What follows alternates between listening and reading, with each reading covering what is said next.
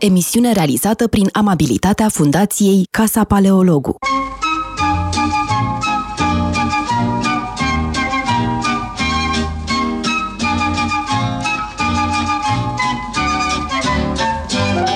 Bună ziua, bine v-am regăsit la emisiunea Metope.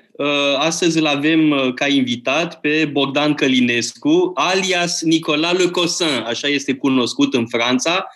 E o personalitate remarcabilă a mediului liberal. Bogdan Călinescu, alias Nicolas Lecaussin, este directorul unui think tank francez, un think tank liberal, I R E F, care face parte dintr-o rețea europeană, cred că e un lucru foarte important de spus.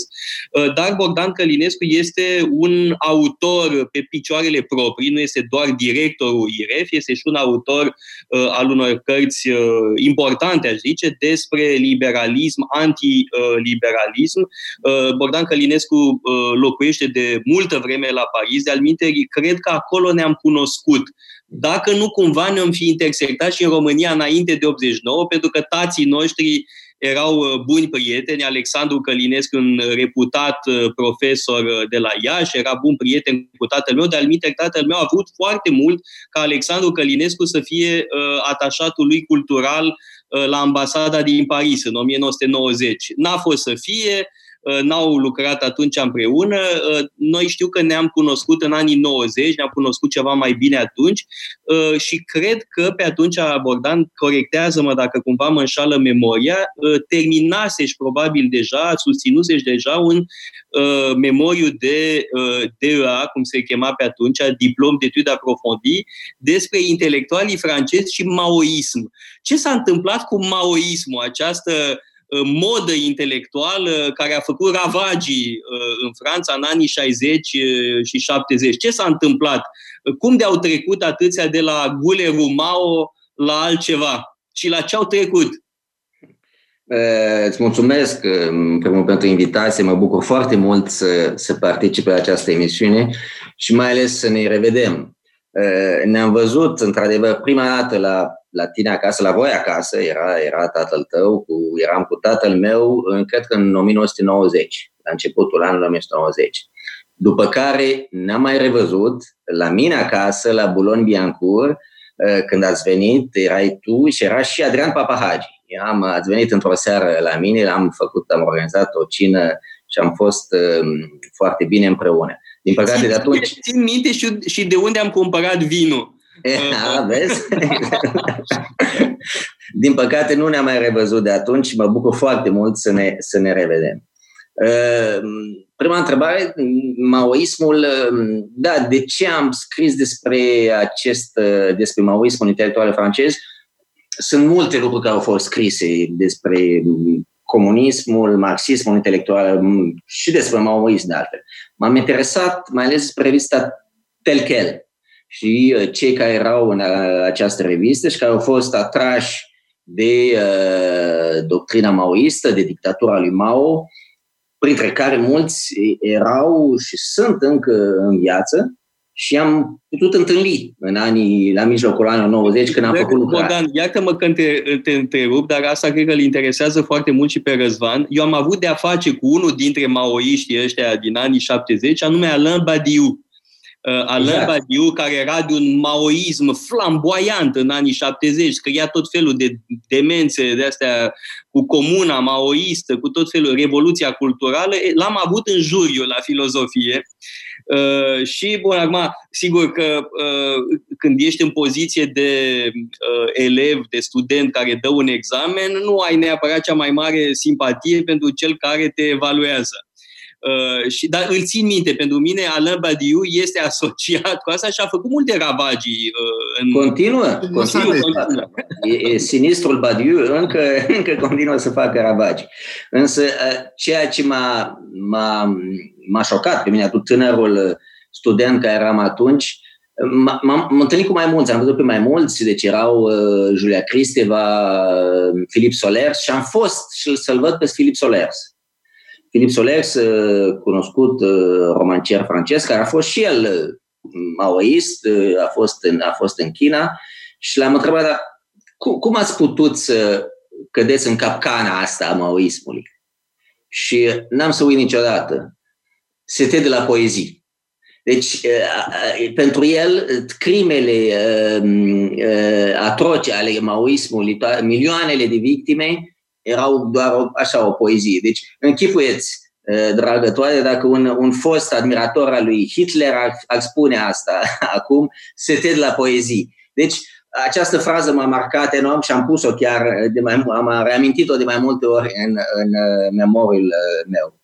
În ce măsură știau uh, intelectualii din Franța, uh, maoiștii, admiratorii lui Mao, în ce măsură știau ce se întâmplă cu adevărat în China? Sau aveau acces doar la o imagine idealizată? Pentru că la fel s-a întâmplat parțial chiar și în Germania nazistă. Nu toată lumea a știut de la început ce se întâmplă. De altfel, Hannah Arendt povestește că a aflat de-abia în patruzeci și trei de Auschwitz și n-a crezut inițial. Pur și simplu nu s-a gândit că se poate întâmpla așa ceva. Acum, după ce au fost deschise arhivele, azi ne putem uita în arhiv, se știm că se știa. Prietenul meu, Thierry Volton, care a publicat o istorie mondială a comunismului, tradusă de altfel la editura Humanitas, citează, are capitole întregi despre corespondenții străini, de exemplu, la Moscova, în anii Revoluției și începutul bolșevismului. Și se știa, inclusiv corespondentul la ziarul L'Humanité a, a, a scris un articol și a spus, atenție, aici începe o dictatură, represiune, et cetera. Maoismul, crimele maoismului se, se știau, bineînțeles, numai că erau uh, ascunse. Uh, îl reamintesc un intelectual uh, rafinat, uh, deosebit, pe care îl uh, prețuiesc foarte mult, Simon Les. Simon Les a, a, a spus exact ce se întâmplă, ce se întâmplă în China. El era corespondent la Hong Kong pe atunci și a spus, de, a vorbit, a scris despre crime, crimele maoistului. Invitat la o emisiune celebră uh, în Franța, uh, literară, a lui Bernard Pivot, uh, n-a putut, nici n-a putut să se exprime. Uh, a fost considerat, era considerat drept un negaționist. Sigur, atunci Ceea ce, ceea ce scriau Sollers, Julia Kristeva, Marie Antoaneta Maciochi despre maoism era considerat adevărul despre ceea ce se întâmplă acolo. De fapt, crimele pe care erau ascunse, crimele pe care le știm erau ascunse complet. E interesant totuși că Philippe Sollers, evident, are o justificare cu totul neserioasă, cu totul superficială, sete de la poezii. Asta spune multe despre tipul lui de angajament. Evident că da. Și angajamentul lui tot poezie era în capul lui, tot o atitudine estetică, o poză estetică. Însă sunt și maoiști mai serioși. Badiou, de exemplu, era un filozof, un maoist serios. Așa. Dar este în continuare, nu? Acum a lăsat-o mai moale cu maoismul. Nu, nu, a lăsat-o moale cu maoismul, însă justifică rătăcirile din anii șaptezeci. Spune că, de fapt, subiectiv avea dreptate, că obiectiv n-avea dreptate, dar subiectiv avea dreptate. Ceea ce mi se pare un sofism absolut ridicol. Însă, Althusser, de pildă, da, este un filozof marxist foarte coerent și merită citit, zic eu. Merită citit pentru că scrie foarte bine, are o capacitate de sinteză, de clarificare. E, e interesant de citit pentru oricine și mai cu seama, zice, pentru un anticomunist. Ceea ce mă surprinde este altceva. Pentru că eu am avut, de pildă, colegi troțchiști la École Normale Supérieure. Aveam un coleg troțchist în clas prepa, de care, de-al minte, eu făceam mișto, pentru că i-am, exp- i-am spus odată în glumă că, tu știi, Ludovic, noi, am, noi tinerii din România ne-am ridicat împotriva lui Ceaușescu pentru că, de fapt, vroiam să apărăm marxismul curat, troțchist și, și uh, m-a crezut, da? Și timp de vreo săptămână am fost, uh, uh, mă rog... Uh, eroul lui. După aia și-a dat seama că a fost o glumă răutăcioasă și nu ne-am mai apropiat de atunci. Însă ce vreau să spun e că în mediul universitar uh, francez a continuat să existe uh, o tendință troțchistă. Și și acum troțchismul în Franța uh, se, uh, mă rog, se, poar, se poartă bine, ca să zic așa, se poartă bien. în franceză, adică e în bună sănătate. Ce se întâmplă cu maoismul? Că maoismul a dispărut. Am văzut troțchiști în Franța, am avut colegi troțchiști, n-am văzut însă picior de maoist. Cum se explică lucrul ăsta? De ce maoismul a dispărut și troțchismul a rămas ca o, nu știu, ca o ciumă, nu ciumă, că nu, nu e foarte contagios, dar e ca o lepră mai exact. Părerea mea este că teoria cu despre comunismul, adevăratul comunism și falsul comunism, în, încă este prezentă în, în Franța. Asta, asta spune și Badiou. Adică, ce spun ei? Comunismul acela cu milioanele de morți nu a fost un comunism adevărat. Nu a fost bine aplicat. Cel care trebuie aplicat este comunismul adevărat, la care eu răspund și în cărțile mele și la dezbaterile la care particip. Dați-mi un singur exemplu unde comunismul a funcționat, unde nu au fost crime, unde nu au fost distrugeri, unde nu au fost uh, uh, lagăre. Nu există așa ceva. Deci, trotskismul, uh, eu cred că ei se agață de ideea asta și încearcă să continue uh, uh, ideea de comunism uh, care trebuie aplicat, dar în sensul pur al cuvântului. În sensul pur al cuvântului. Dacă îl citești pe Troțchi, hai să-l citim pe Troțchi, că merită citit. E un autor talentat, să zic. E mult mai interesant decât Stalin. Numai că face pe fața apologia terorii. Bineînțeles. Teroarea Bineînțeles, suntem de acord. Față de burghezie, da? De, de unde până unde să spui că Troțchi nu e terorist? Exact, bineînțeles. Păi, aduc, vă aduc aminte că am avut chiar un prim-ministru trotskist, Lionel Jospin, socialist. Mă rog, fost trotskist. Fost trotskist, nu mai era. A angajat bine în, în mișcarea trotskistă franceză. Ce m-a amuzat întotdeauna la trotskiștii francezi este multitudinea de curente și subcurente. Erau troțchiștii lambertiști, erau uh, Crivin, Arlet Laguier, după aia a apărut și caragiosul ăsta de Olivier de Besançon. Tot timpul apar, da? Tot timpul apar uh, noi și noi troțchiști și nu pot să nu mi-aduc aminte de colegul de care vorbeam mai devreme, Ludovic, da? Uh, cred că a făcut o carieră universitară strălucită pentru că avea toate datele pentru asta și uh, Ludovic la un moment dat a fost dat afară din Partidul Muncitorilor, le Parti des Travailleurs, pentru deviaționism de stânga. E această capacitate a trotskismului de a genera facțiuni, grupulețe, bisericuțe, tendințe și subtendințe care se excomunică între ele. Da, da, sunt abili, pentru că creând aceste bisericuțe, rămân prezenți, rămân peste tot și continuă și la... și în universități, Paris opt, Paris opt Vincennes, bineînțeles, universitate trotskistă. Tu ai studiat la Paris opt Vincennes. Am, am, am studiat la Paris opt, am, am făcut literatură. Și nu, nu te-ai îmbolnăvit de negri la Paris opt? Fugeam. Cum se termina seminarul? Cum fugeam de acolo? Și mă duceam la Sciences Po. Dar să știi că de altfel la Sciences Po am avut profesor, de, profesor de economie, de stânga, dintre care unul, Jacques Généreux, este consilier economic al Partidului Comunist francez. Îmi place cum îl cheamă. Jacques Généreux. E... Da, exact.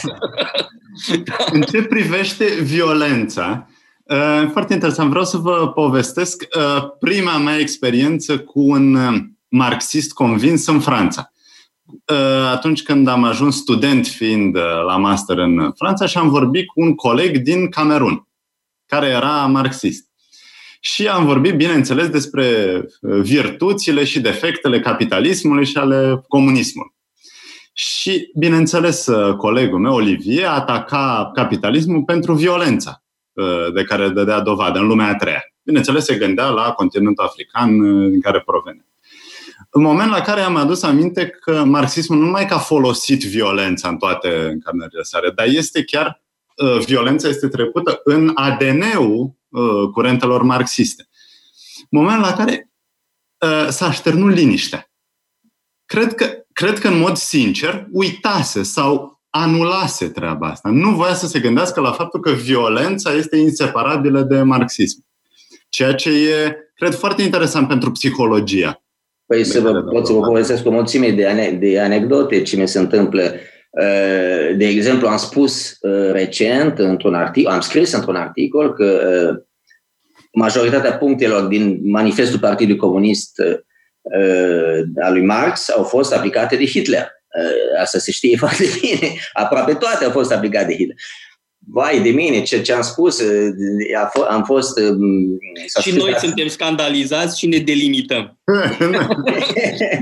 Deci, asta este un lucru incredibil. Sau când s-au observat cei treizeci de ani de la sfârșitul comunismului, căderea comunismului, mi s-a spus, păi stai puțin, sigur, comunismul a fost violent, dar și capitalismul este extrem de violent. Ce să mai, ce să mai spun de liberalism? Liberalismul este criminal. Deci, tot timpul se, se, se face această, apropo de violență, se face această comparație ne, complet nejustificată. Și de fiecare dată când critic comunismul și vorbesc de bine de liberalism, se spune, a, păi da, da, pentru că a trăit în, în epoca lui Ceaușescu. Nu critic comunismul pentru că este o, un dezastru, o, o crimă împotriva omenirii. De asta critic comunismul. Nu pentru un moment, încă ai noroc. Cu, asta e o scuză, pentru că cei care îți spun, îți spun, e bun, se înțelege, ești traumatizat, ai, ai trăit sub comunism, ești traumatizat din copilărie de Ceaușescu. Pentru ei asta e o scuză, cumva te acceptă. Așa, asta era și am trăit și eu. Adică un fel de indulgență. Bun, paleologul e cam anticomunist, dar săracul ce a rămas din copilărie marcat, n-a avut jucării, n-a avut ciocolată, visa urât pe Ceaușescu noaptea, deci hai să-l înțelegem, îl luăm așa cum e, mă rog, e puțin cam prea reacționar, are idei de-astea, mă rog, ciudate, liberale, așa, adică fasciste, da, cum ar veni, cam da, același lucru e, dar îl putem înțelege, da, îl tolerăm că săracul e traumatizat de copil. Dar cred că antiliberalismul nu ține doar de extremismul leninist, da, că noi am vorbit acum de formele extreme ale marxismului, leninism, maoism, trotskism. Partea proastă e că există reflexe antiliberale mult mai răspândite. Cazul Franței este foarte interesant, este, aș zice, paradigmatic, pentru că e o țară care a dat omenirii gânditori liberali dintre cei mai importanți, da, Montesquieu, Benjamin Constant, Guizot, Remoaron, adică Bastiat, o mare figură, poate mai puțin cunoscută. Sunt figuri, Jean-François Revel, că tot vorbeam de el zilele trecute. Și cu toate astea există în Franța un antiliberalism foarte difuz, nu doar la extrema stângă. Este și dreapta franceză contaminată, fără a mai vorbi de partidul doamnei Le Pen. Este, stânga este mai degrabă socialistă decât social-democrată în Franța. E un paradox despre care aș vrea să vorbim, pentru că ai scris mai multe cărți despre asta. Am scris mai ales această carte, Obsesia exact. Franceză. Profit să fac publicitate. Foarte bine, foarte bine. Da.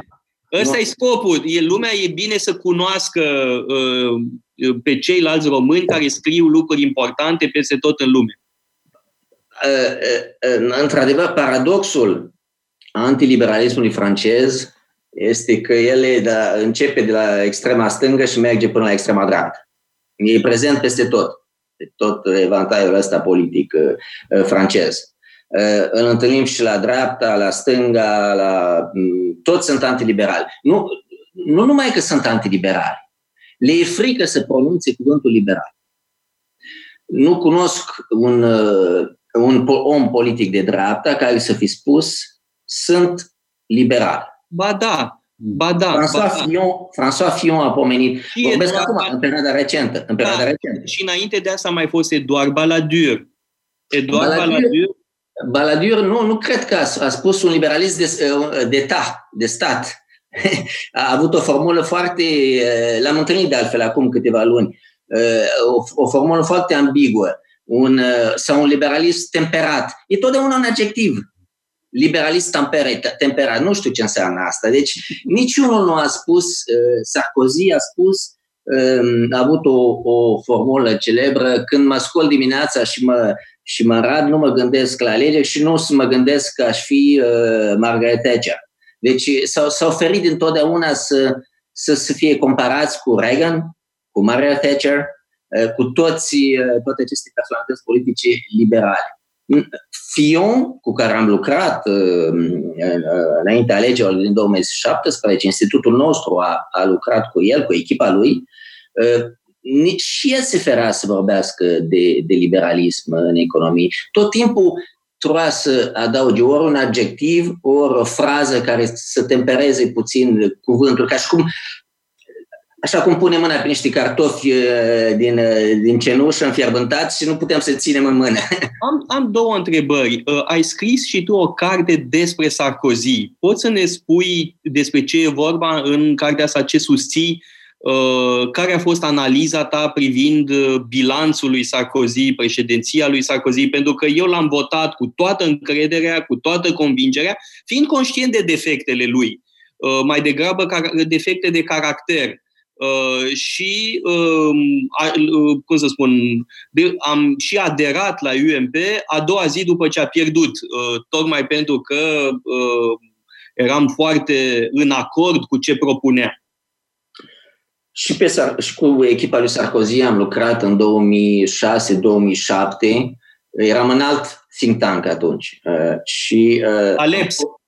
Uh, nu, eram la I F R A P. I F R A P, Institutul Français de Recherche sur les Administrations Publiques. Uh, și am, uh, am fost impresionați de faptul că era, a avut un discurs foarte, foarte bun și a fost primul om politic, nu care s-a declarat liberal, dar care a spus uh, il faut en finir avec le modèle social français. Trebuie să terminăm cu modelul social francez. Un curaj nemaipomenit. A spus asta, n-am să uit niciodată, la un discurs la Toulon. Da, da, țin minte. În februarie două mii șapte. E, atunci era clar că va câștiga, pentru că toate sondajele arătau că francezii vor aceste reforme, vor schimbări. A câștigat alegerile fără probleme, a început să facă reforme, multe dintre ele de altfel veneau și de la noi. În august două mii șapte a făcut mai multe schimbări în economie, la fiscalitate, după care... Dintr-o dată, nu știu ce s-a întâmplat. Criza, a venit criza, asta s-a întâmplat. A venit criza, a fost presat de anturajul lui. Problema, una dintre explicațiile antiliberalismului este și faptul că, din Franța, este faptul că este, sunt acești, cei care ies de la ENA, École Nationale d'Administration, care sunt la, în ministere, în cabinete, la Élysée, ei de fapt decid. Ei fac...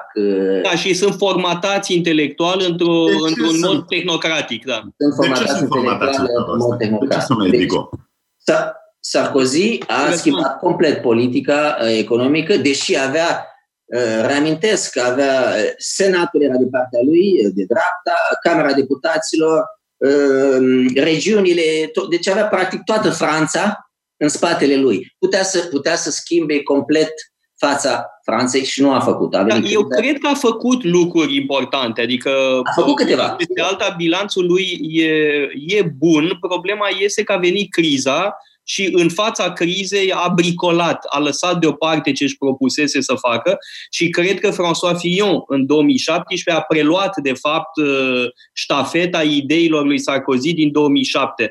Răzvan, vrei să spui ceva? De ce uh, sunt acești sfătuitori sau acești membri ai birocrației, de ce sunt trași la indigo? De ce un președinte nu are posibilitatea sau înțelepciunea sau opțiunile de a-și alege uh, colaboratorii din diverse medii? De ce există această uniformitate? E una, una dintre defectele mari uh, ale Franței.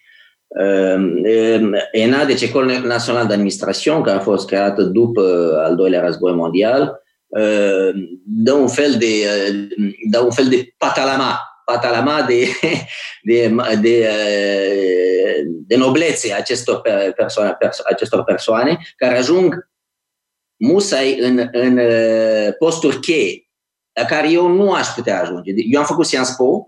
În mod normal ar fi trebuit să fac École Nationale d'Administration, asta era parcursul, asta este parcursul clasic, însă fiind liberal, bineînțeles, nu se punea problemă.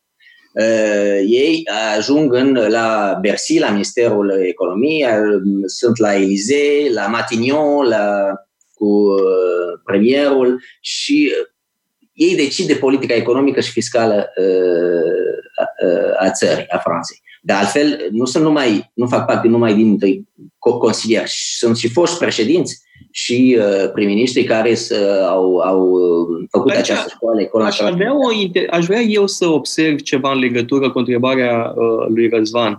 Uh, cred că uh, e vorba și de o tradiție uh, franceză uh, care uh, își are rădăcinile în secolul șaptesprezece, optsprezece, mă refer la Ludovic al paisprezecelea, la Colbert, da? Marele ministru Colbert. Există o tradiție uh, etatistă, să-i spunem, o tradiție a prestigiului statului, care a și făcut Franța. Adică să vedem și, uh, mă rog, partea plină a paharului.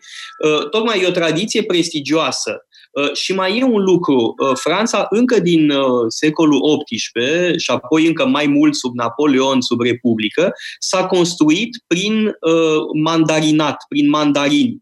Uh, eu însumi sunt un produs uh, al acestui sistem. Am făcut École Normale Supérieure, care este o școală de mandarini, la fel cum este și E N A sau École Polytechnique. Da? Sunt școlile care furnizează uh, elite uh, statului francez.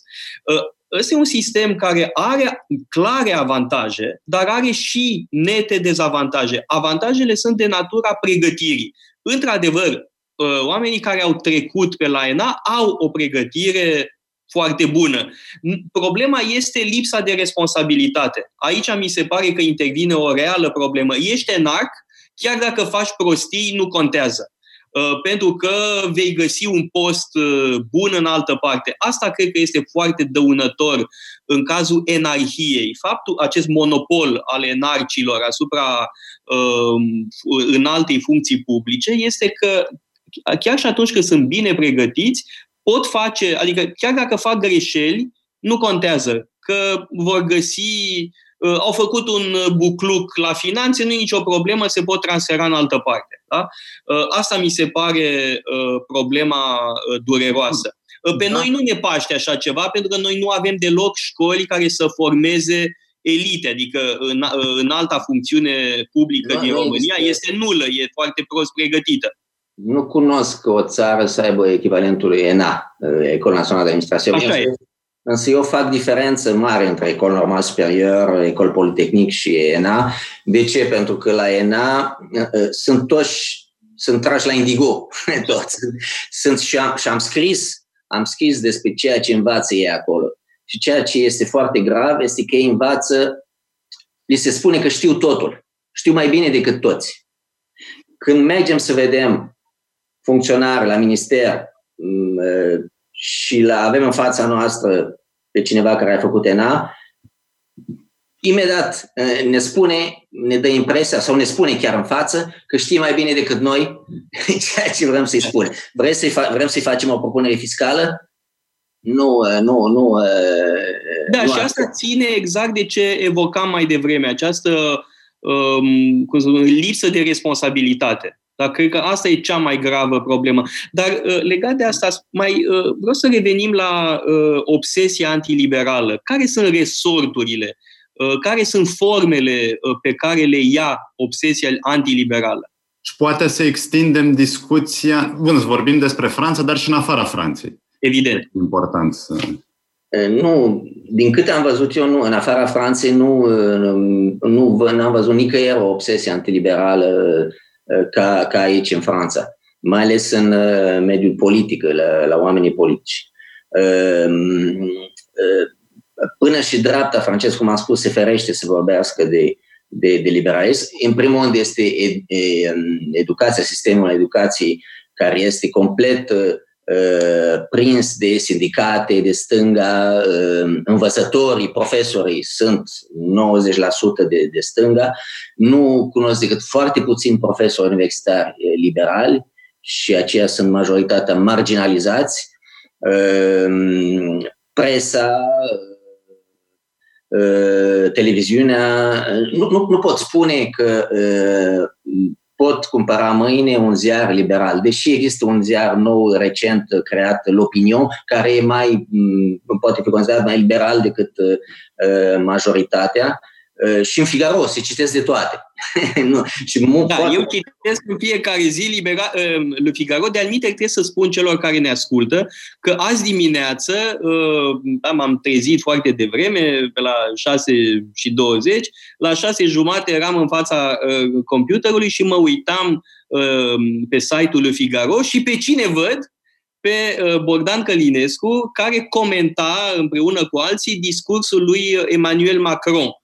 De-al minte, trebuie să spun celor care ne ascultă că vom încheia emisiunea la două jumate, pentru că Bogdan Călinescu va comenta din nou discursul lui Emmanuel Macron pentru o televiziune franceză și de-al minte spune-ne ce a zis atât de interesant Emmanuel Macron.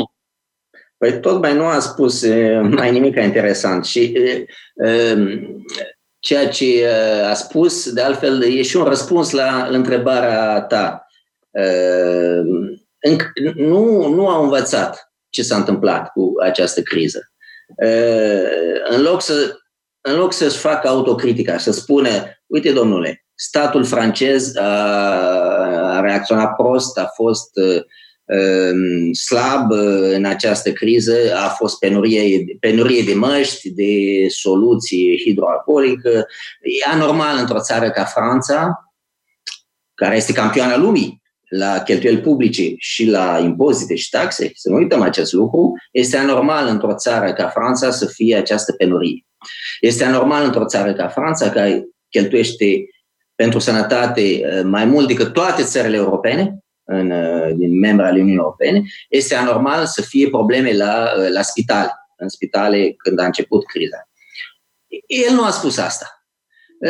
Iar a vorbit de reforme, de ecologie, de, bineînțeles, n-a pronunțat cuvântul libertate, nici măcar cuvântul libertate nu este pronunțat de oamenii politici. Vorbesc de intervenția statului, vorbesc de ce trebuie, de ajutoare, de social.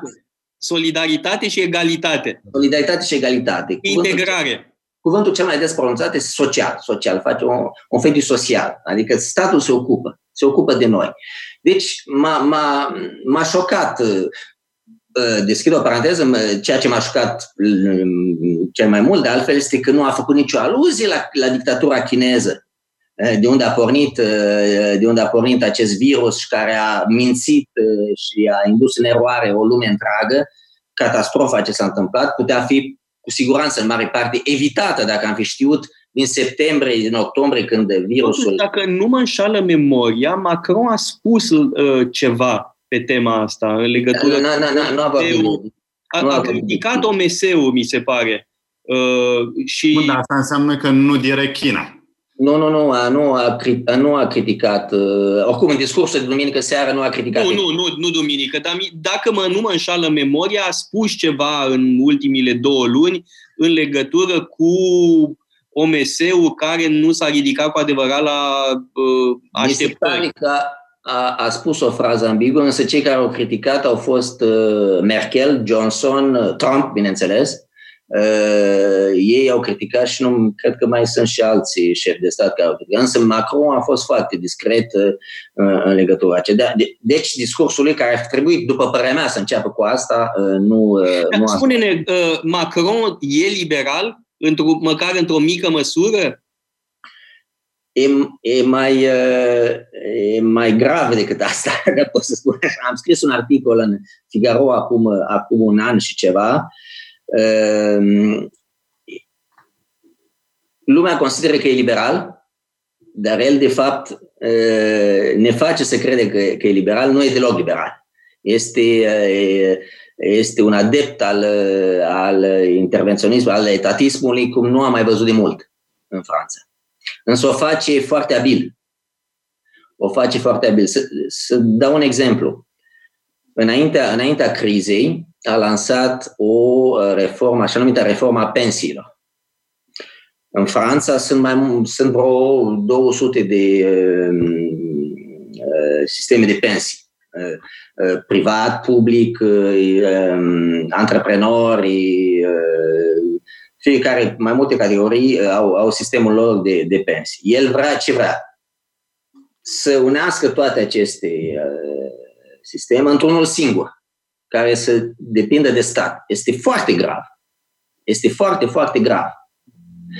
Deci este un exemplu de, toată lumea a spus, face, reformează sistemul de pensii din Franța, însă, însă el, de fapt, etatizează sistemul de pensii din Franța. Mai rău decât era înainte. Dacă se poate, dar se poate. Da, dar în același timp propunea și niște reforme cu care eram de acord. Lichidarea unor regimuri speciale, de pildă. Dacă ar face asta, ar fi bine. Numai că aceste regimuri speciale vor fi integrate regimului meu, din privat. Și eu va trebui să plătesc pentru aceste regimuri speciale. Deci și, și voi fi și eu sub tutela, sub tutela statului. Deci, ca să înțeleg bine în analiza ta, nu au dreptate prietenii lui Macron din România, nu știu, Dacian Cioloș sau Barna sau alții care spun că Macron e un liberal.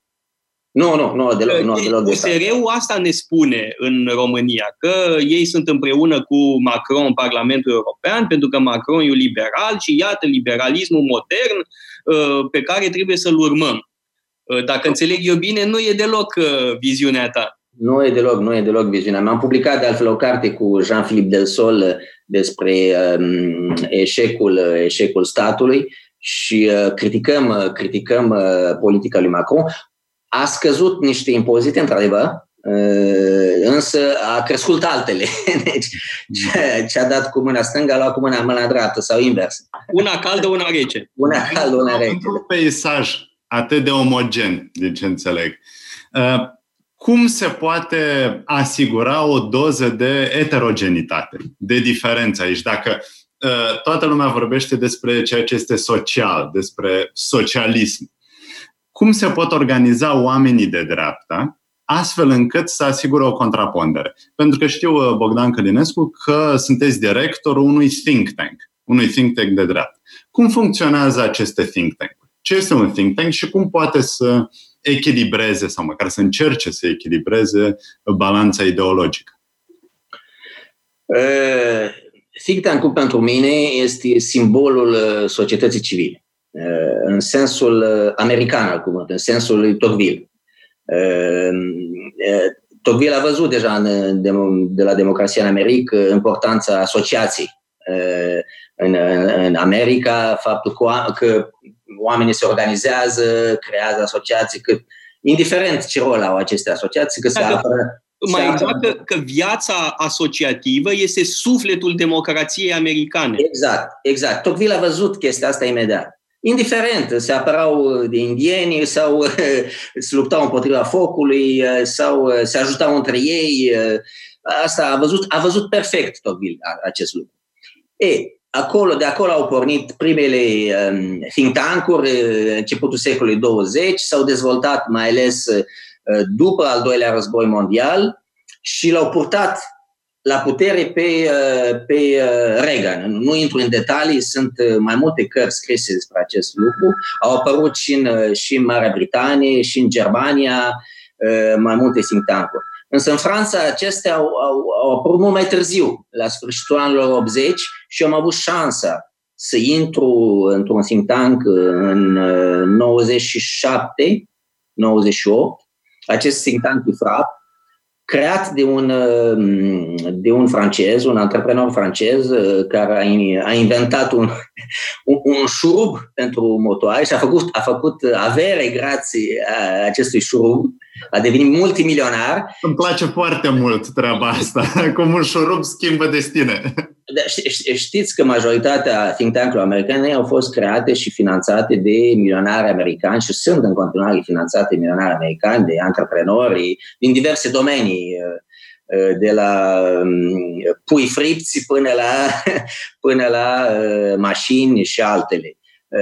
Deci acest, acest milionar francez a creat un think tank, primul în Franța, și l-a finanțat până la sfârșitul anului, anului două mii. Și rolul lor este tocmai acesta de a, de a sunt think tank-uri și de stânga, de a, de a spune exact ce înseamnă ideea de libertate, de a face uh, note de studii despre politicile publice, asta este rolul nostru, despre fiscalitate, economie și de a face propuneri uh, și de a difuza aceste idei ce m-a pasionat și am putea discuta despre asta este market, marketingul ideilor think tank-urilor în Franța, pentru că nu avem universități, nu avem școli, deci trebuie să avem alte căi pentru a difuza ideile în, în Franța. Cum se întâmplă acest marketing? Cum sunt uh, transmise ideile? Și cum se deci, deci, în primul rând, un think tank uh, nu trebuie să primească bani publici. Este cazul nostru. Primim foarte doar... important. E foarte important. Esențial. În niciun caz, nici de la Europa, nici de la guvern, mai ales la nici, în niciun caz. Iartă-mă, asta a fost marea problemă cu think tank-urile cu care am avut eu de-a face, și anume Institutul de Studii Liberale, la sfârșitul anilor nouăzeci, pe care l-am creat împreună cu alți prieteni, și Institutul de Studii Populare. Și sunt două probleme. Bani publici, fie că vin din afară sau din România, și legătura cu un partid. Pentru că legătura cu un partid este toxică. Până la urmă devine o jucărie în luptele din interiorul partidului. Deci independența totală este o condiție esențială pentru succesul unui think tank. Este o condiție esențială. De altfel, precizez că ați spus că think tank-ul nostru de dreapta este liberal, însă dacă mâine dimineață vine, un, vine la mine un om politic de stânga și îmi spune eu, vă iau, mă interesează ideile voastre, le pun în programul meu, îi spun, vă rog, sunteți liberi să faceți acest lucru. Da, am o întrebare, așa, în perspectivă. Lucrați și cu candidați la președinție din alte țări? Cu candidat. Nu, lucrăm cu, așa cum nu, ai spus. Dar sunteți dispuși să, adică puteți concepe un program pentru un candidat la președinție din altă țară? Avem, avem birou în, în Germania. Mai în Germania, că nu de Germania e vorba. Mai sprest, mai sprest. În, Român, în România lucrez cu Institutul Hayek de la, de la Iași, al cărui director este prietenul meu, profesorul Gabriel Mursa, de la Facultatea de Economie din Iași. Însă, însă vorbeai de think tank-uri independenți. Există totuși mici excepții în Germania. Multe think tank-uri în Germania sunt legate de, de partidele politice. Mm. Asta nu înseamnă că nu fac lucruri bune, dar ideal, într-adevăr, este să fie independente de partidele politice. Cazul, cazul Germaniei e cu totul aparte. Cazul Germaniei este singular, pentru că fundațiile uh, politice din Germania joacă un rol extraordinar. Așa e, da. Ele sunt legate de partide, dar nu sunt jucăria partidelor. Adică partidele nu intervin nu, nu, în exact. treaba pe care o face Fundația Adenauer sau Naumann sau Hans Seidel. Dar ideologic, evident, că ele urmează o anumită linie. Și de-al minte, pentru un think tank este esențială coerența ideologică, busola intelectuală care ajută să generezi idei, soluții. Deci cum ne finanțăm? Ne finanțăm datorită donatorilor privați, din sistemul privat. În Franța, întreprinderile nu dau bani sau dau foarte puțin bani. Dau bani la, la fundații de artă, la spitale, la, dar mai, mult mai puțin la, la, la think tank-uri. Avem uh, persoane uh, pe care le-am întâlnit sau pe care încercăm să le, să le convingem că ideile noastre sunt bune și ne dau bani. Deci am, am sute uh, de persoane care îmi dau bani. De unii îmi dau doar zece euro și alții îmi dau câțiva, ne dau câteva mii de euro. Deci faptul de a avea un grup mare și larg de donatori, pe care nu-i cunosc, cunosc doar câțiva mari donatori, bineînțeles, pe care trebuie să-i, cu care trebuie să vorbesc, să-i, să le mulțumesc personal, să-i întâlnesc eventual, și să le cer și mai mulți bani data viitoare. Deci faptul de a avea acest, acest un grup mare de donatori ne asigură independența.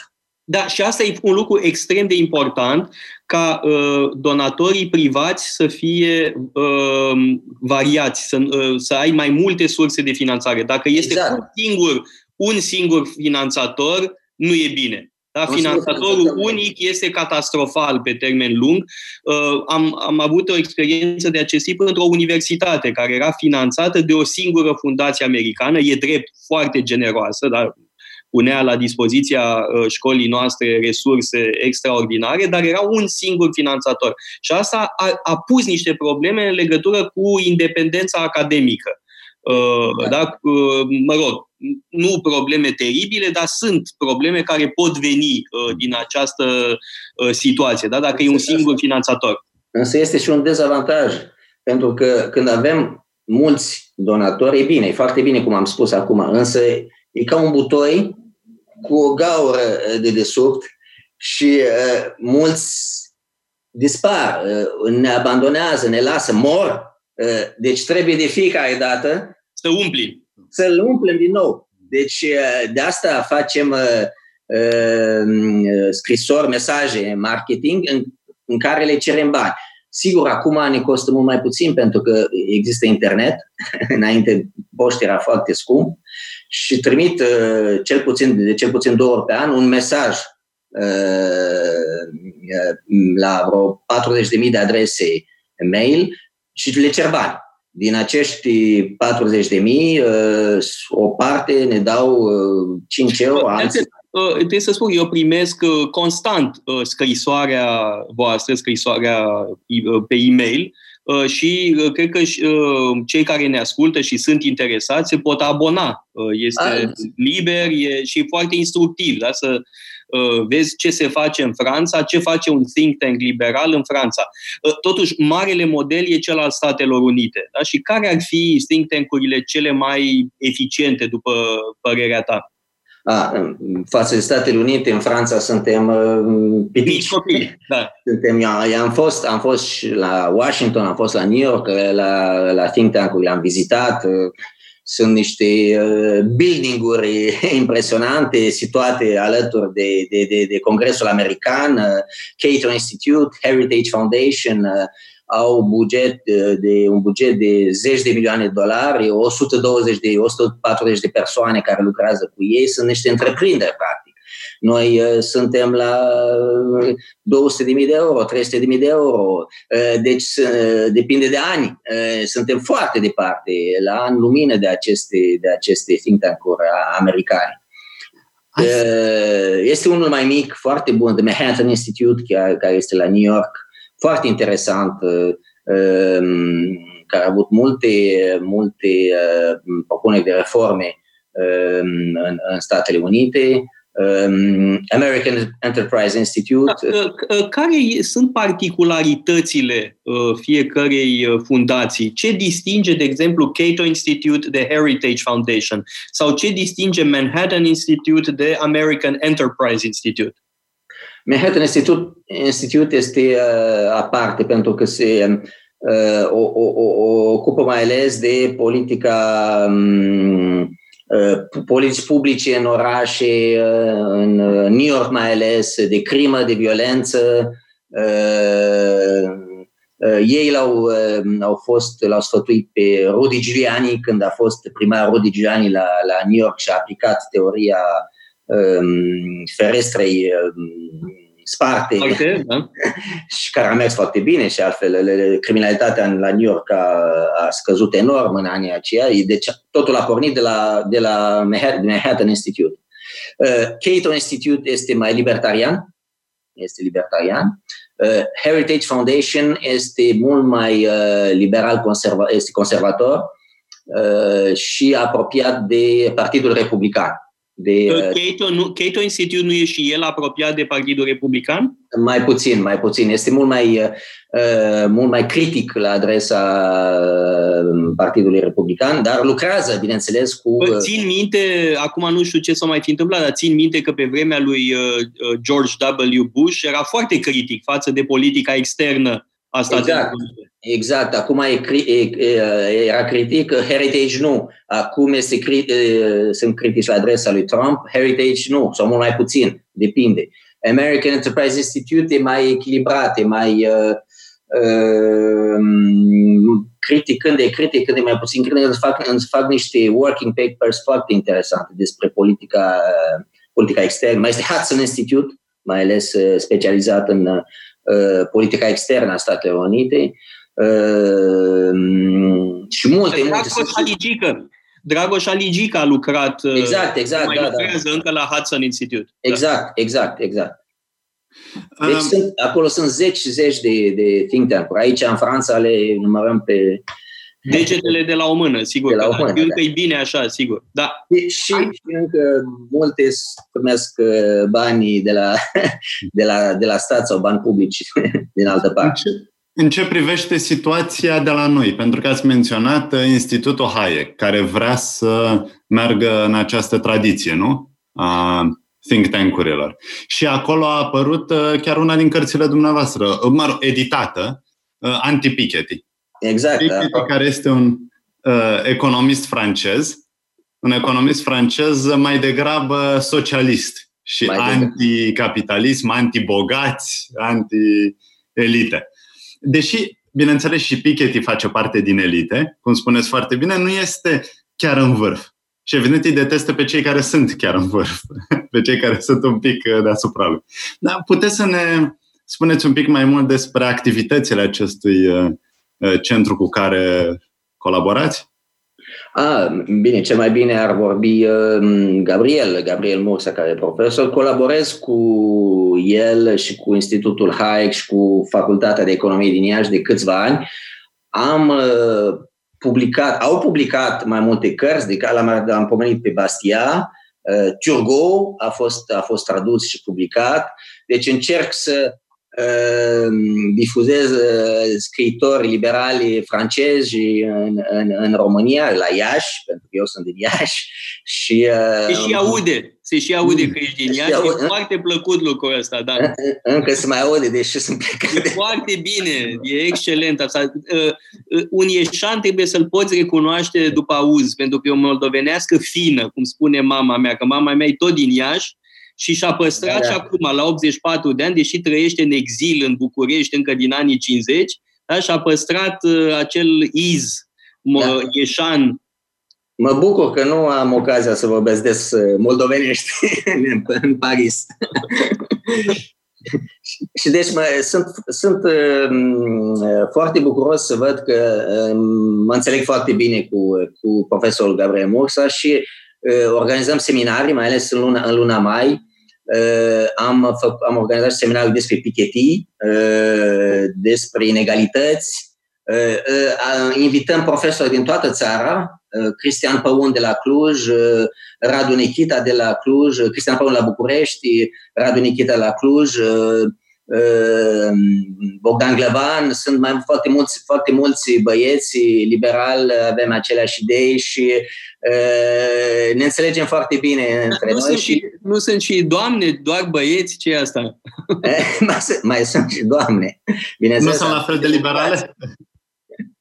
Însă sunt, sunt foarte multe studente în sală. Compensează lipsa de doamne la, la, la pupitru.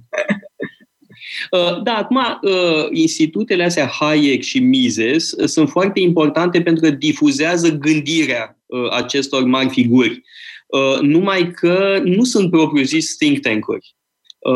Think tank-uri care să producă propuneri, programe, idei și soluții. Nu e propriu-zis think tank. Sunt institute care lucrează în direcția gândirii lui Friedrich von Hayek sau lui Ludwig von Mises. Da? Exact. Foarte important, fără îndoială, este esențial, aș zice, dar nu sunt propriu-zis think tank-uri care produc uh, propuneri de politici publice, așa cum uh, face Manhattan Institute sau Cato sau uh, I R E F-ul vostru.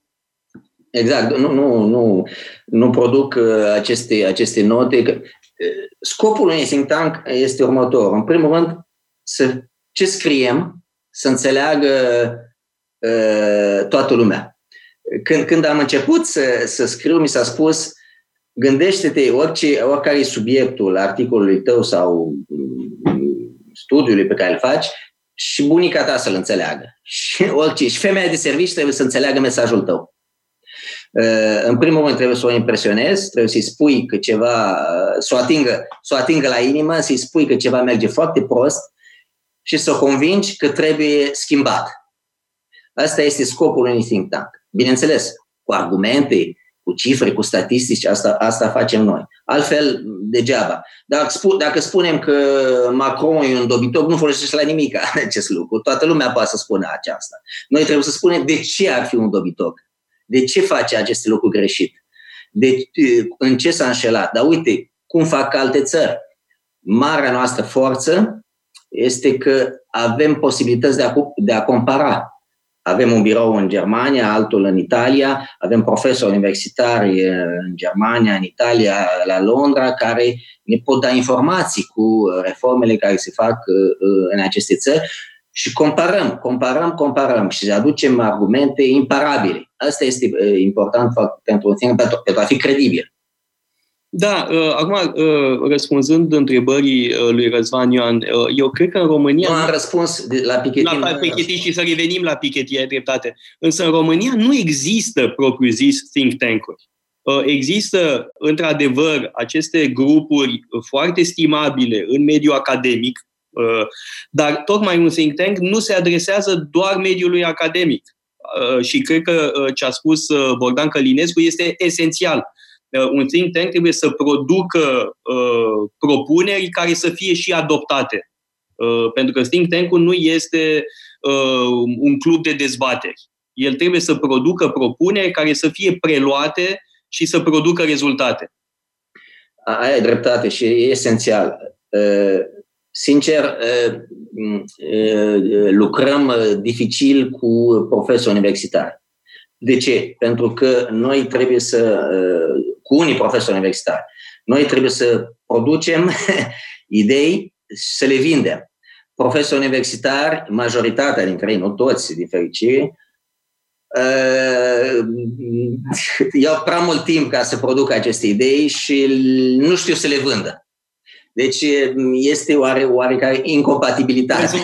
Noi ne scoate din socoteală, da? Deci ce spunea Bogdan acum nu se referă la noi. Că, oricum, cursurile Casei Paleologu sunt cumpărate, slavă Domnului.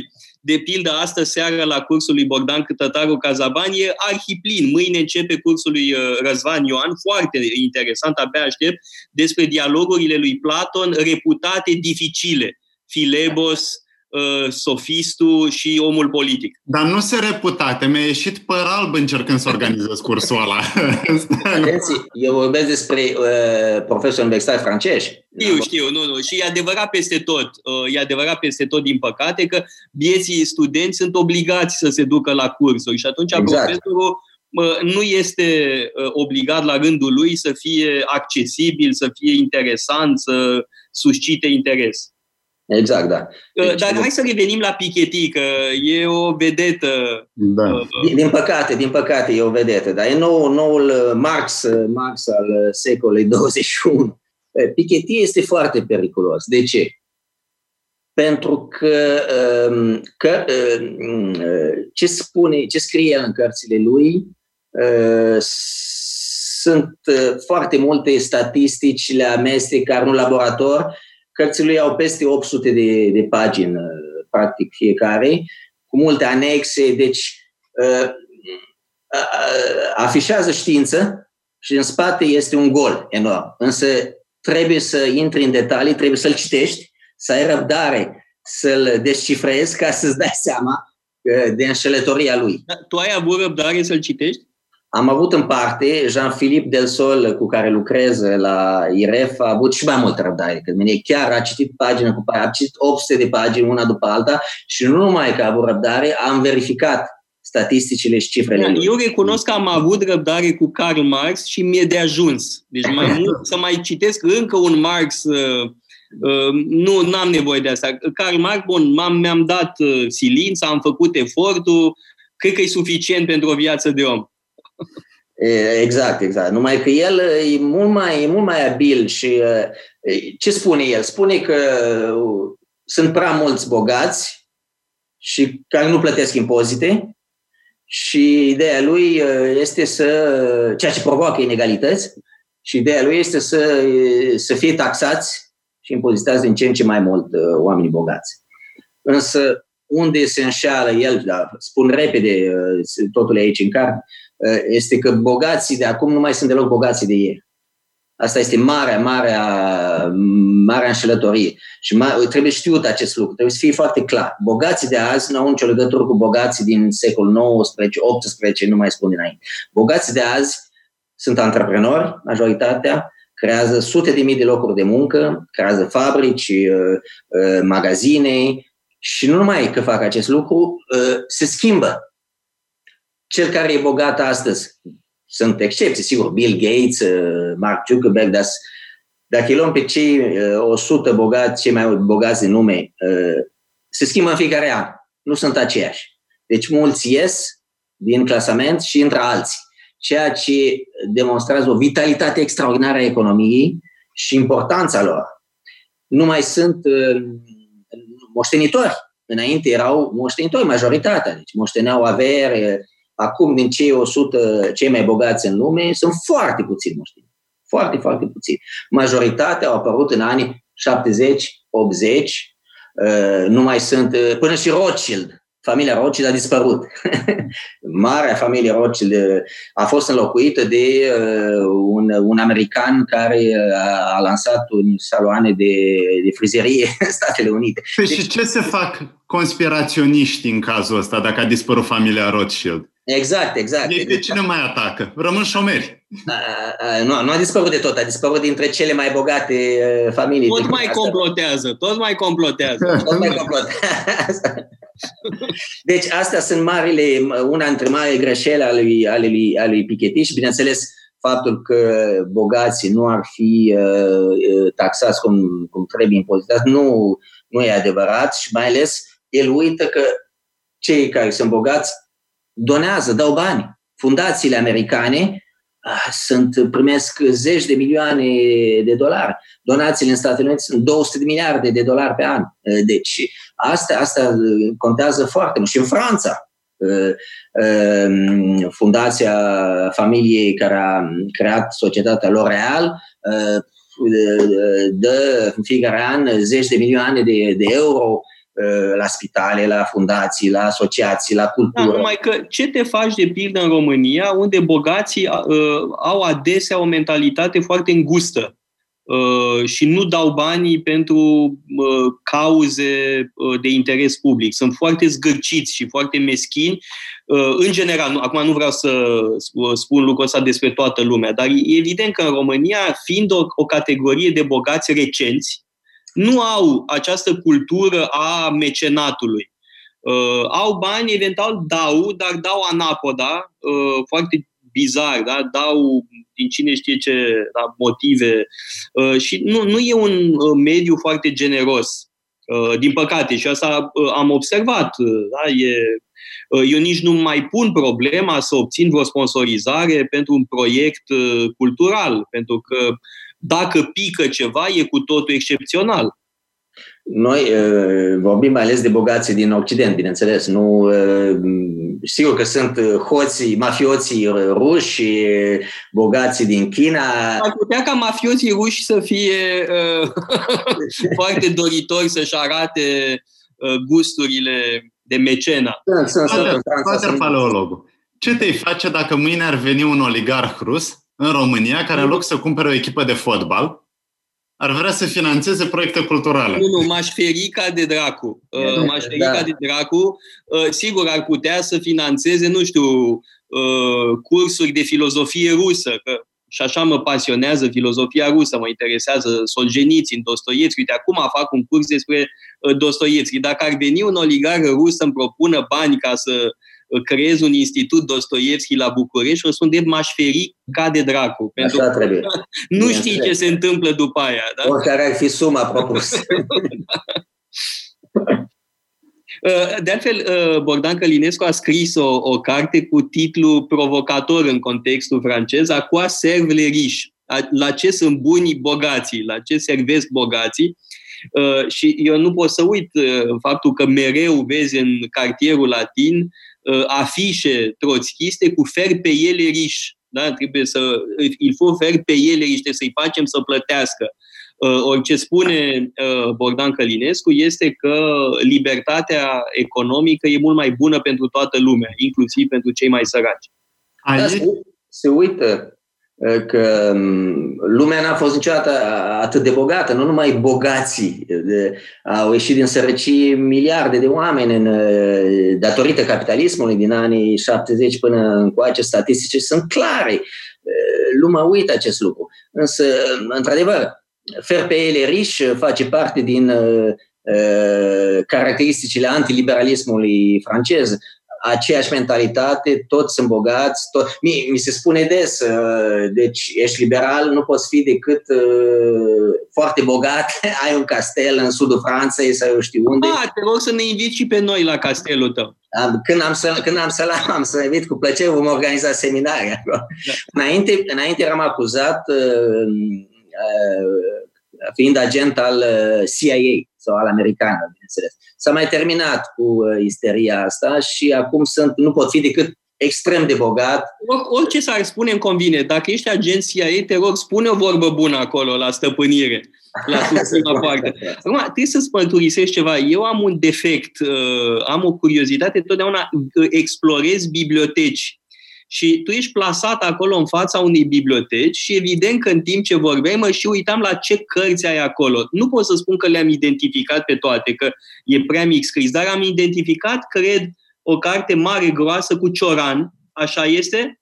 A, Cioran. Cioran, da, e un uh, colecțion bouquin, am recunoscut. Am, văd, de exemplu, Dos Passos, marele romancier american. Da. Uh, văd că am provocat un dezastru în bibliotecă. Am provocat un dezastru, e din a mea, nu e din a ta. Cioran la Gallimard. Așa, și hai, hai să le... Tu l-ai cunoscut pe Cioran în anii nu, nouăzeci? Nu, din păcate nu l-am, nu l-am cunoscut. Nu, nu n-am... Însă știu, am fost acolo unde a stat el. Rue de Lodéon, am stat... Pentru că l-am cunoscut pe Olivier Todd. Olivier Todd, foarte bun, a fost foarte bun prieten cu Jean-François Revel, reporter foarte bun, de stânga, dar inteligent. Uh, și am fost la el de mai multe ori, lângă Teatrul de l'Odéon, uh, un apartament frumos, și mi-a arătat uh, scara care ducea la, la cămăruța lui Cioran. La cămăruța lui Cioran. Uh, am mai văzut cărți pe acolo, am văzut, de exemplu, romanele lui Dos Passos. Ce mai ai pe acolo în jur? Și mă refer la autori care să fie și în legătură cu discuția noastră, că Uh, nu știu, Alain Finkielkraut, nu știu dacă îl văd acolo. Cred că trebuie să fie. Uh, aici Alain. Am mult despre Statele Unite, antiamericanismul, uh, uh, cărți despre uh, sistemul politic american. Uh, um, aici jos, dar nu se vede, sunt cărți despre comunism. Uh, ah, bine că le-ai pus jos, da. le- le-am pus jos uh, mai multe cărți, istoria de America. Uh, Ce am aici? Acum, întrebarea mea avea un uh, scop, uh, pentru că am vorbit mult despre antiliberalism, despre uh, obsesia antiliberală, despre extrema stângă, despre uh, Piketty, uh, dar uh, hai să evocăm pe final de emisiune și figurile uh, de la care ne putem inspira, uh, figuri intelectuale din Franța, care sunt uh, acum o sursă de inspirație. Nu știu, primul care îmi vine în minte este Alain Finkielkraut. Uh, poate și pentru că zilele trecute am citit uh, un interviu de-a lui în uh, Le Figaro, care mi-a plăcut foarte mult și acum comentează violențele uh, din America, distrugerile de uh, statui, Uh, și uh, mi s-a părut un interviu extrem de echilibrat, rațional uh, și e important să existe și o asemenea voce în peisaj.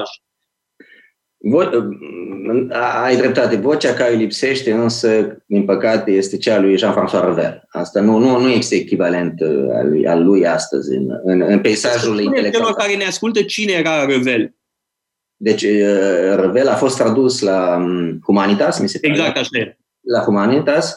Uh, filozof, eseist uh, francez, pentru mine un mentor spiritual.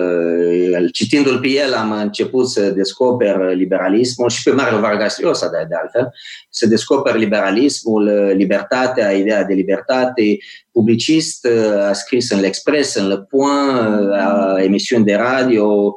Cărțile lui uh, pe care le recomand, uh, mai ales uh, Marea Paradă, uh, La Grande Parade, și uh, l'obsession anti-americană. Da, asta o știu, dar La Grande Parade despre ce e? Că nu știu. La Grande Parade, tocmai de faptul că um, în ciuda prăbușirii și eșecului comunismului nu, s-au, nu s-a înțeles uh, uh, faptul că uh, sistemul socialist, sistemul comunismului nu merge, nu n-a mers, n-a funcționat niciodată, a creat doar crime și distrugeri și uh, după nouăsprezece nouăzeci, puțin timp după aia, au reînceput deja uh, voci politice și intelectuale să reabiliteze ideea marxistă, ideea socialistă, de altfel mai ales mai mult în rândul celor, din rândul socialiștilor. Deci nu au, nu au, au făcut un, un, au fost foarte abili și în loc să condamne ideea comunistă, au reușit să condamne liberalismul. Aici e un,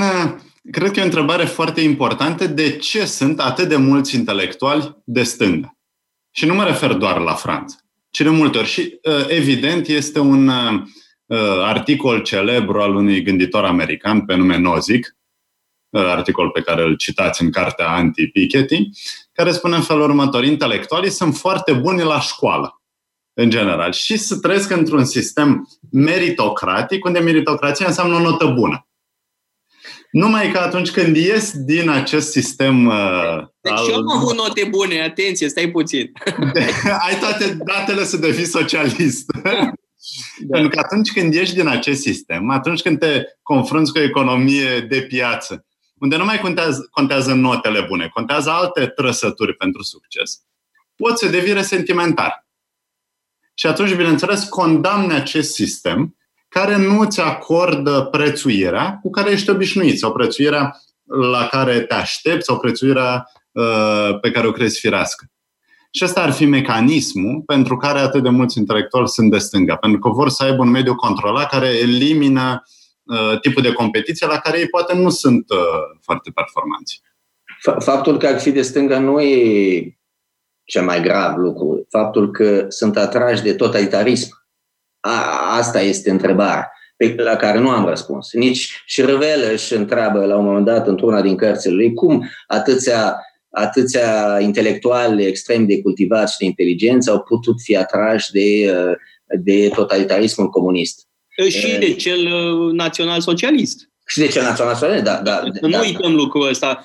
Noi avem impresia că intelectualii au fost majoritar comuniști. Trebuie relativizată formula asta, pentru că au fost mulți intelectuali care au aderat la fascism, care au aderat la nazism și pe bune. Noi, cine cunoaște cu adevărat istoria intelectuală germană știe că sunt foarte mulți profesori remarcabili de după război care își începuseră carierele pe vremea regimului nazist, care au făcut cariere în S S, de pildă, și apoi uh, au continuat bine mersi uh, după patruzeci și cinci. E interesant uh, și în cazul lor de unde vine această atracție uh, pentru totalitarism.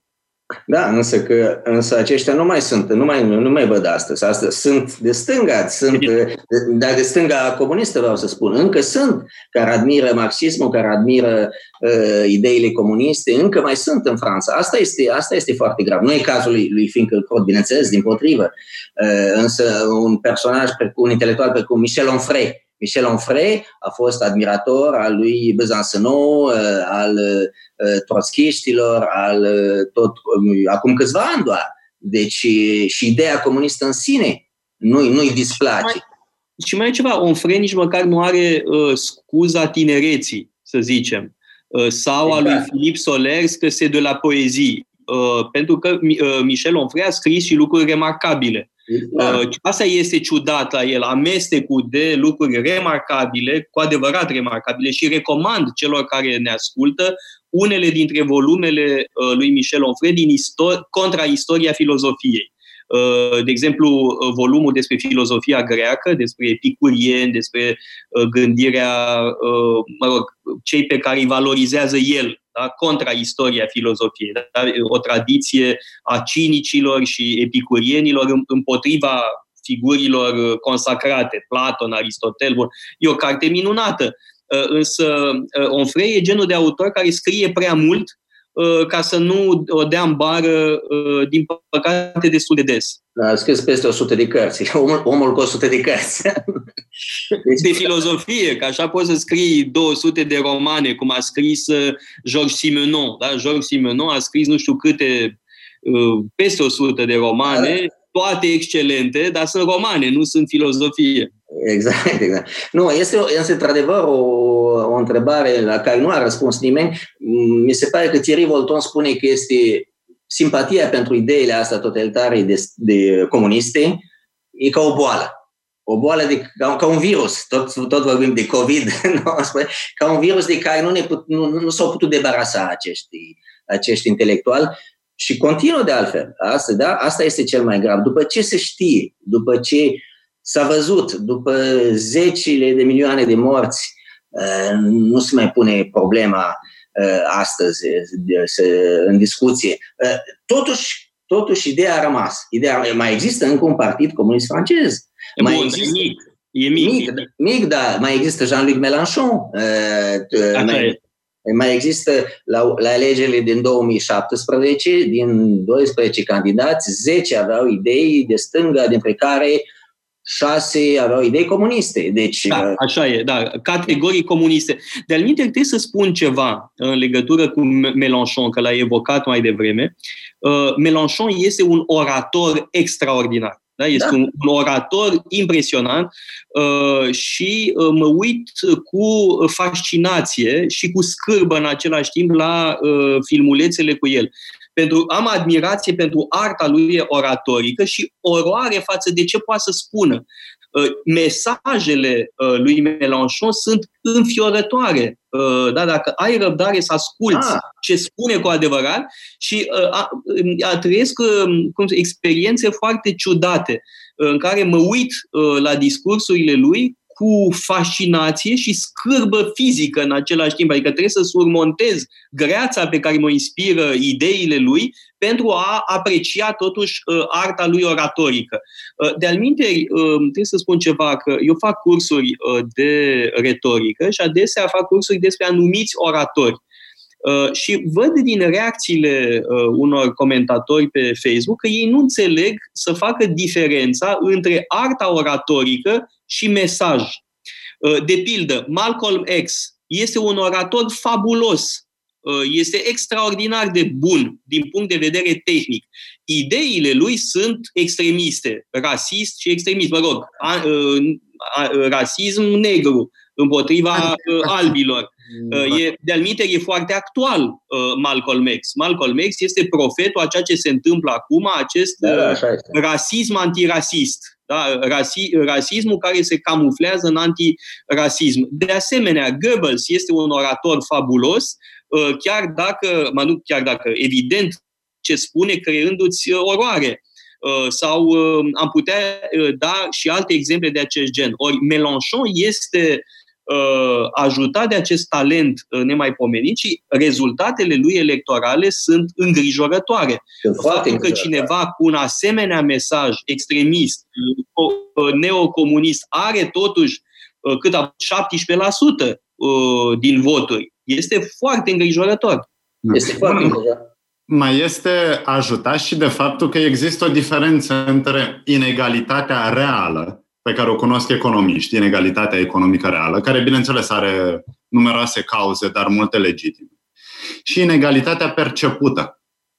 Pentru că mulți oameni, mulți francezi, spre exemplu, își imaginează că top unu la sută, top unu la sută, posedă mult mai mult din economia Franței decât posedă, de fapt. Deci există o problemă de percepție, pe care cred că o vedem și în S U A. Acum, oamenii au impresia că trăiesc mult mai rău decât trăiesc de fapt. Sau că ceilalți trăiesc mult mai bine. Bine, sunt, bom- sunt bombardați toată ziua de acest, acest mesaj care e fals, de altfel, pentru că inegalitatea a existat și va exista. Niciodată n-am fost, n-au fost așa de puține inegalități decât astăzi, de fapt. Pentru că oamenii au devenit din ce în ce mai, nu bogați, au avut puterea de a cumpăra lucruri pe care nu, nici nu și închipuiau că le, le-ar fi putut avea vreodată. Și asta spun la fiecare, la fiecare dezbatere și încerc să, să, să explic că, sigur, sunt mult, mulți bogați, mult mai mulți decât bogați decât mine. Dar sunt și alții mai săraci. Asta este situația. Încercăm să ieșim, să avansăm. Ceea ce e important este să putem uh, schimba lucrurile astea. Adică să fim, să ne îmbogățim, uh, uh, să câștigăm mai mult, Eu, la început, în Franța, nu aveam niciun ban. Am lucrat, am făcut joburi, am fost și cobai într-un laborator medical și după care am început să lucrez și să, să câștig, să-mi câștig viața. Deci, asta este situația. Când vezi studenți francezi sau liceeni francezi că spun, cer statului să se ocupe de ei, ei fiind doar la liceu, deci măcar nici nu au intrat în viața pe piața de muncă. Îți dai seama ce mentalitate au. Sunt deja niște asistați. Bun, asta e foarte răspândit și la noi. Ideea da. Că statul trebuie să ne dea. Ce ne dă statul? Și mai cu seamă, uite, când ai candidat de mai multe ori, știi cum e, că lumea te întreabă, dar ce-mi dai? Și te întreabă nu la Pocreaca sau la Tanacu, nu te întreabă în București, în buricul capitalei, te întreabă, dar mie ce-mi dai, ce-mi iese? Exact, exact. Asta spun și aici, cer. Deci deja ești la, în liceu și te gândești ce poate să-ți dea statul când, de fapt, începi viața. Începi viața și trebuie să, să reușești în viață, trebuie să te bați, trebuie să muncești, trebuie să lucrezi, trebuie să citești, trebuie să... Asta este foarte important. Deci le au mentalitatea asta. Bun, e adevărat că este foarte greu într-o țară cum e România, unde nu avem tradiția liberală a Marii Britanii sau a Americii. Și, evident, nu cred că o să meargă aceleași politici care merg în S U A. Nu acum, pentru că populația nu este educată la fel, nu are aceleași așteptări. Deci, probabil, într-o țară cum e România, politicele sociale au un rol mai important decât uh, au în democrații liberale clasice. Săracii trebuie ajutați, însă, însă adevărații săraci trebuie ajutați, nu tânărul de douăzeci de ani care, care cere bani. Bineînțeles că trebuie ajutați, de altfel am mai mult încredere în fundații private, cum există în Statele Unite și în alte țări, care se ocupă de cei cu adevărat săraci și, și ajută și încearcă să-i scoată din, din, din sărăcie. Însă nu poți cere, da, ajuta un, un, un, un june de douăzeci de ani care trebuie să, trebuie să muncească. Mm. Acum că ne apropiem de sfârșitul emisiunii, aș vrea să pun o întrebare evidentă, pe care mor de curiozitate să vă adresez. De ce ați scris sub un pseudonim? De ce n-ați folosit numele Bogdan Călinescu atunci? L-am, l-am ales la sfârșitul anilor nouăzeci. E de fapt, pe mine mă cheamă Bogdan Nicolae Călinescu. Deci Nicola e, cât de cât se justifică, e logic. Lecaussin e în mare parte anagrama, nu Călinescu, doar sunt două litere schimbate. Am vrut să am un nume de autor, consonanță franceză.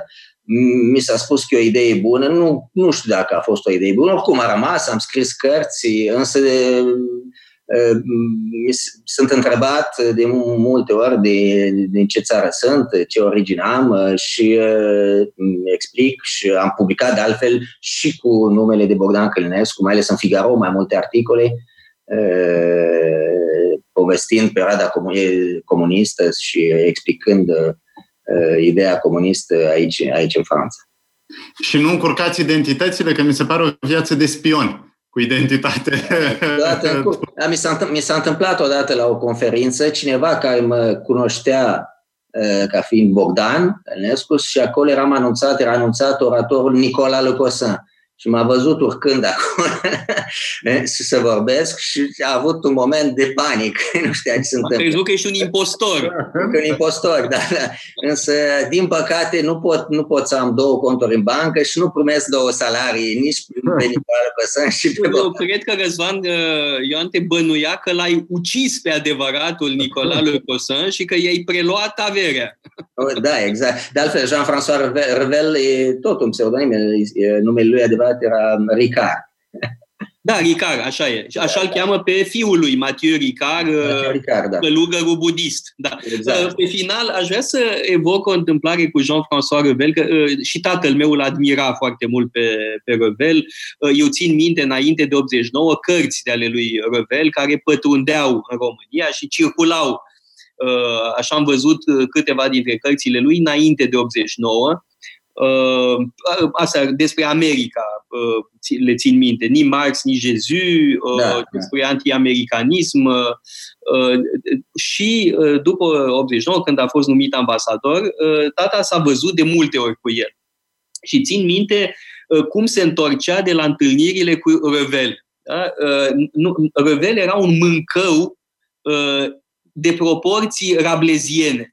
Da? O, o masă cu Revel era ca în Rabelais, da? Gargantua da. et Pantagruel. Da? Exact amator, da. Tata era și el un mâncăcios destul de competitiv. De-al minte, în spatele meu este străbunicul, Mihail Paleologu.